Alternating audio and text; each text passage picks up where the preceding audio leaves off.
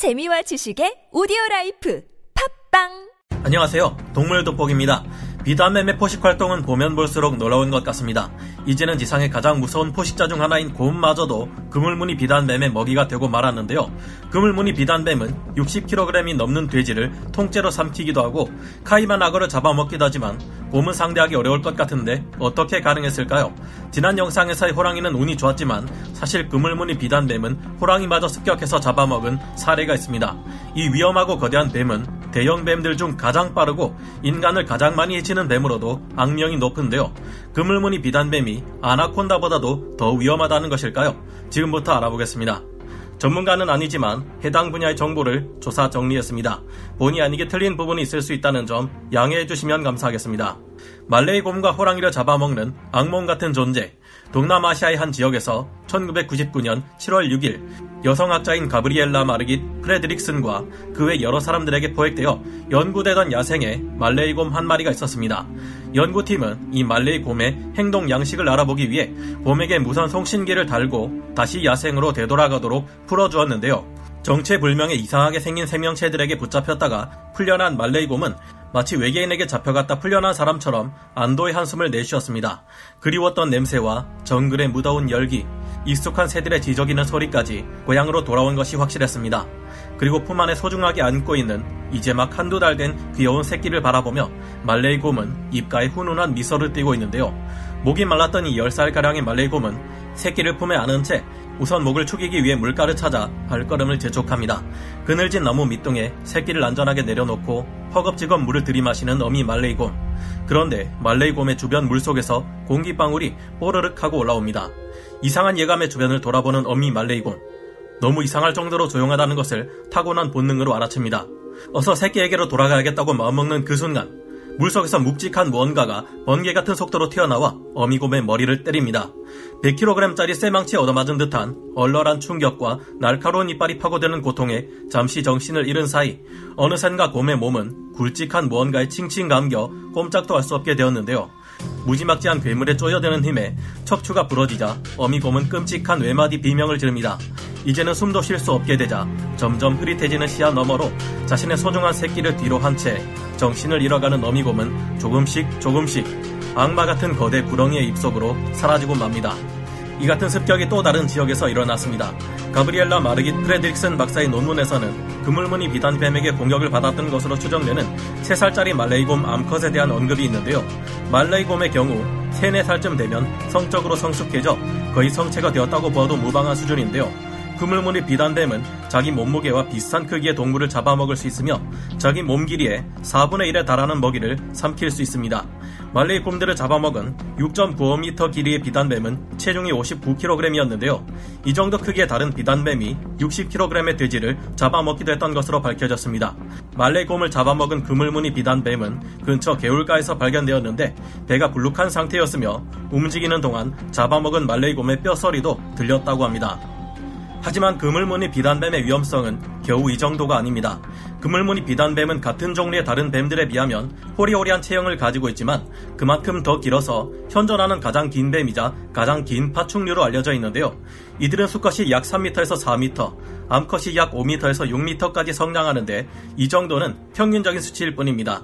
최대급 개체의 경우는 무려 8m까지 자라기도 하는 큰 뱀인데요. 가늘다고 해봤자 절대 가늘게 안 보이지만 어쨌든 이 뱀들은 대형 뱀들 중 가장 날렵하고 범아비단 뱀들이 그런 것처럼 두께 비해 내구력도 상당히 강하고 힘도 무지막지합니다. 호랑이의 머리 공격에도 쓰러지지 않고 오히려 반격을 가할 수 있었던 것도 이런 이유 때문인데요. 지난 영상에서의 호랑이는 운이 좋아 살아나갔지만 그물무늬 비단뱀에게 잘못 걸려서 잡아먹힌 벵골 호랑이도 있으며 늪 악어들 또한 걸리면 빠져나갈 방법이 없다고 합니다. 코브라 종류의 독사들이 그런 것처럼 이들 또한 공격할 때 상대방을 확실히 물지 못하면 즉시 한번 더 물어서 큰 상처를 내기에 물리기만 해도 크게 다칠 수 있는데요. 이들에게는 독이 없지만 안쪽으로 구부러진 날카로운 이빨들이 촘촘히 박혀 있어 물렸을 때의 고통이 어떨지는 굳이 설명하지 않아도 대충 상상이 되실 겁니다. 모 프로그램을 통해 밝혀진 바에 따르면 여러 독충과 동물고기, 도마뱀 등이 물었을 때 큰 고통을 안겨주지만 이들을 모두 제치고 그물무늬 비단뱀이 물었을 때 가장 큰 고통을 전해준다고 하는데요. 그물무늬 비단뱀이 말레이곰들을 잡아먹을 수 있는 이유는 무엇일까요? 아무리 말레이곰이 작은 곰이라 해도 이들을 그물무늬 비단뱀이 잡아먹을 수 있다는 것은 곧 이 뱀이 호랑이나 사자, 표범과 같은 상위 포식자의 반열에 든다는 것을 확실히 증명하고 있습니다. 말레이곰은 인도의 북동부, 미얀마, 말레이 반도, 태국, 수마트라, 보르네오, 중국 남부에 서식하는 곰인데요. 이들의 몸 길이는 1m에서 1.5m, 무게는 20kg에서 80kg, 어깨까지의 높이가 60cm에서 70cm 정도 되는 곰으로 곰과 동물 중 가장 작은 동물입니다. 20cm에서 25cm나 되는 긴 혀가 특징인데요. 곰치고는 왜소한 편이라 어정쩡하게 서 있는 모습을 보면 어째 검은색 쫄쫄이 옷을 입은 머리 큰 아저씨 마냥 비율이 이상합니다. 최근 게놈 해독 연구 결과 북극곰에게서 말레이곰의 유전자가 나왔다는 것을 보아 두 곰은 유전적 공통점이 있는 것으로 보이는데요. 앞서 그물무늬 비단뱀에게 잡아먹힌 새끼 딸린 10살짜리 말레이곰은 23kg짜리 개체였으며 3살짜리 말레이곰은 31kg짜리 개체로 호랑이나 사자에 비유될 최상위급의 포식자는 절대 아닙니다. 하지만 이들의 발톱은 나처럼 구부러진 날카로운 형태를 하고 있어 정신만 똑바로 차리고 있다면 비단뱀에게서 자신을 지키는 것 정도는 얼마든지 할 수 있을 동물들인데요. 이들은 잡식성 동물로 꿀, 흰개미, 과일, 작은 포유류 등을 먹는 이들이며 주로 밤에 활동하는 야행성 동물입니다. 낮에는 주로 나무 위에서 잠을 자는데 가브리엘라 마르깃, 프레드릭슨 박사의 말에 의하면 그물무늬 비단뱀은 바로 이 점을 노린 것 같다고 합니다.